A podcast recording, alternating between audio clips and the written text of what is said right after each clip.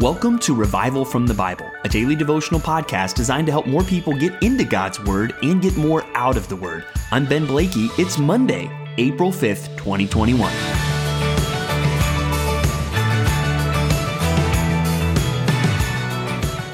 I hope that you are refreshed, that you are excited after spending yesterday remembering the resurrection of our Lord Jesus Christ from the dead. And even though Resurrection Sunday may be over as we start this new week, guess what?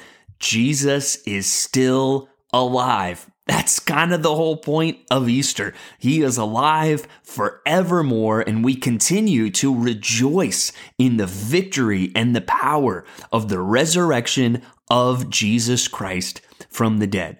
And I hope that gives you extra excitement to dive into God's Word today. And as we do, and even as we spent this weekend remembering the death and resurrection of Jesus Christ, events that are central to the gospel message, we really get into a passage today that is crucial in our understanding of the gospel. In fact, I would say it might be one of the most important passages in the entire scripture because of how clearly it lays out the gospel and certain important aspects of the gospel. I'm talking about Romans chapter 3, verses 19 through 31.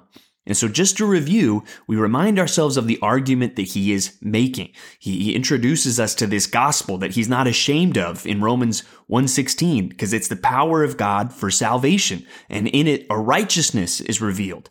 Well, then he goes on to talk about how the wrath of God is revealed. And in chapter 1, he kind of aims at the pagan godless culture and how the wrath of God is revealed around about them and then in chapter two, he shifts more to those that would consider themselves religious, even to a Jewish audience that thought because, well, I know certain things or I do certain things that that makes me okay. And he points out, no, you are still unrighteous as well and headed towards the wrath of God. And we saw in our reading from last week that there is none righteous. And he kind of wraps that all up with the punchline and kind of the prosecution rests its case starting in verse 19 where he says, Now we know that whatever the law says, it speaks to those who are under the law so that every mouth may be stopped and the whole world may be held accountable to God.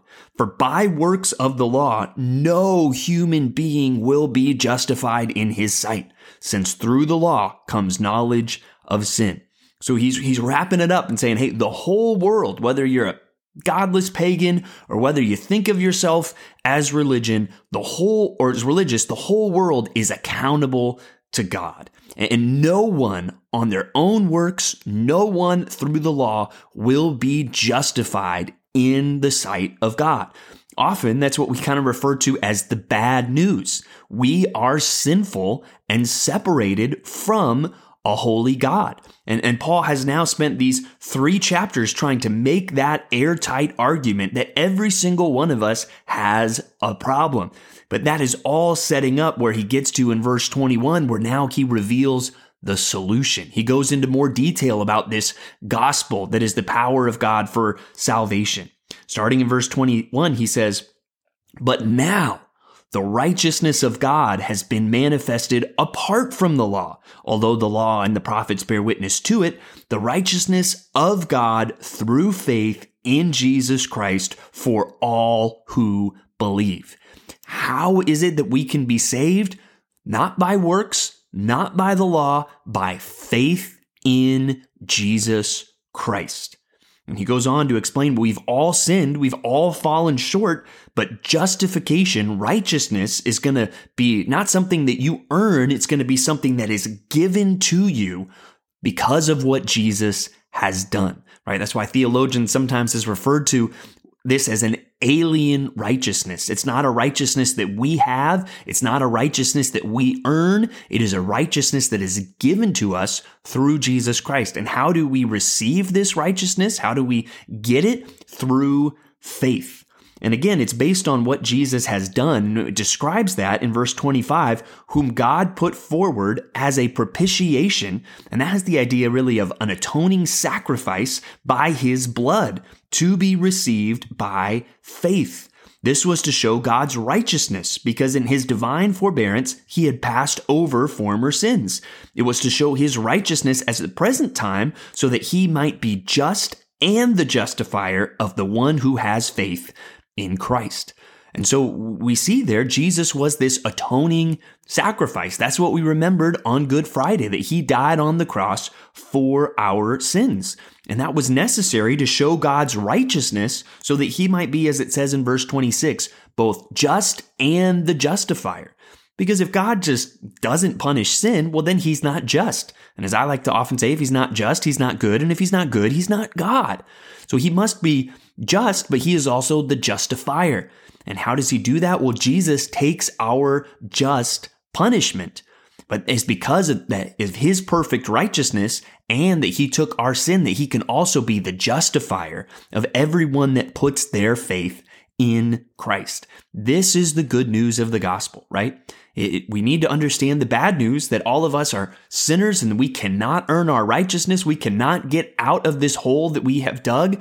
But the good news is Jesus has made a way and he wants to give us righteousness. And that righteousness, though, must be received by faith and not by works. And one practical application that all of us should take away from that today comes very clearly in verse 27. Then what becomes of our boasting? It is excluded. By what kind of law? By a law of works? No, but by the law of faith, right? No Christian should be able to set up their life by boasting and acting like, well, I have done it. I have earned it. I got it done. No, what we should be saying is it's all because of Jesus. There is no room to boast in Christianity. It's all based on what Jesus has done. And all we've done is put our faith in him. And even Ephesians reminds us that faith is a gift of God. So there's no room for boasting in Christianity, but there's a lot of room for thanksgiving. And so I hope even today that that Thanksgiving maybe comes a little easier to you after spending this weekend remembering the death and resurrection of Jesus Christ. But may we go into today amazed at the gospel, into this new week eager to share the gospel, and go into this week full of gratitude and low on boasting or pride, remembering that the good news is all about what Jesus has done. He is the source of this righteousness that we receive. He is both just and the justifier of the one who has faith in Jesus, right? And really, we see that as being a, an example of God's righteousness, the just and the justifier. And so, as we think about that, may we start this week with praise, with eagerness, with gratitude, and without any boasting in our lives. But one thing we all know is that from time to time in life, or maybe even often in life, there will be hard times. There will be times where we are down or we are discouraged. And that's one reason why I love the Psalms. And that's another reason why I even love that we are in the Psalms every day in this particular reading program. And today we start a psalm that might be particularly encouraging for those that might be discouraged. And that is Psalm 42, where we start with verses 1 through 5. And this is familiar, maybe due to songs that have been written, but it starts by saying, As a deer pants for flowing streams, so pants my soul for you, O God. And he clearly goes on to talk about how frustrated he is. In verse 3, he talks about, My tears have been my food day and night. Now, I want us to ask, what is the source of this man's sorrow? Well, He's talking about the passion that he has for God. He talks about his soul thirsting before God. In verse 2, he says, When shall I come and appear before God? In verse 4, he remembers how he would go and lead this procession of people to the house of God in this setting of corporate worship. So it seems that what is particularly bothering the psalmist is that he has somehow been separated from his community, separated from this corporate worship of God. And because he loves God and because he loves worshiping with God's people, he is down. And so, for starters, I'd like us to think about that. Uh, many times we're discouraged really for reasons that revolve around ourselves. And one thing that hopefully we start to grow in is to have more and more of a passion for God.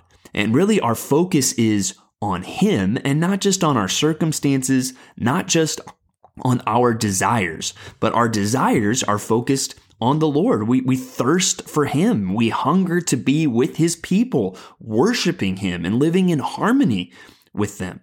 But whatever the source of your discouragement is, whether it is, you know, something that is legitimately frustrating in your life or whether there's just some spiritual difficulties in your life right now, the psalmist gives us a great example in verse 5 when he says, Why are you cast down, O my soul? And why are you in turmoil within me?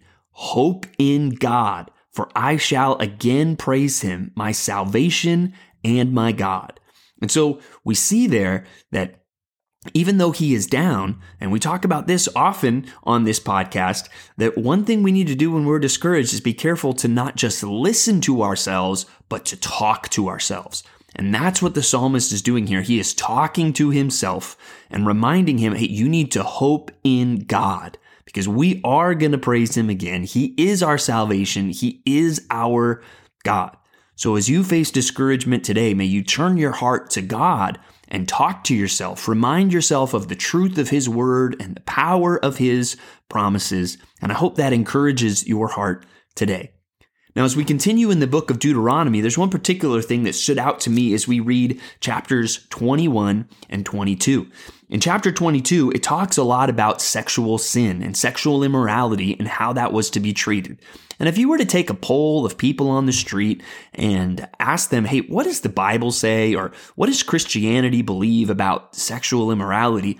Most people probably have an understanding that, oh, yeah, it's, it's a bad thing. And unfortunately, that's getting, that line is getting blurred more and more today, even with Christians approving of sexual sin. But I think still there's an understanding, oh yeah, the Bible, it's not big on sexual immorality. And that's certainly confirmed by this passage, even where it talks often about the, the sexual sin being punished by death.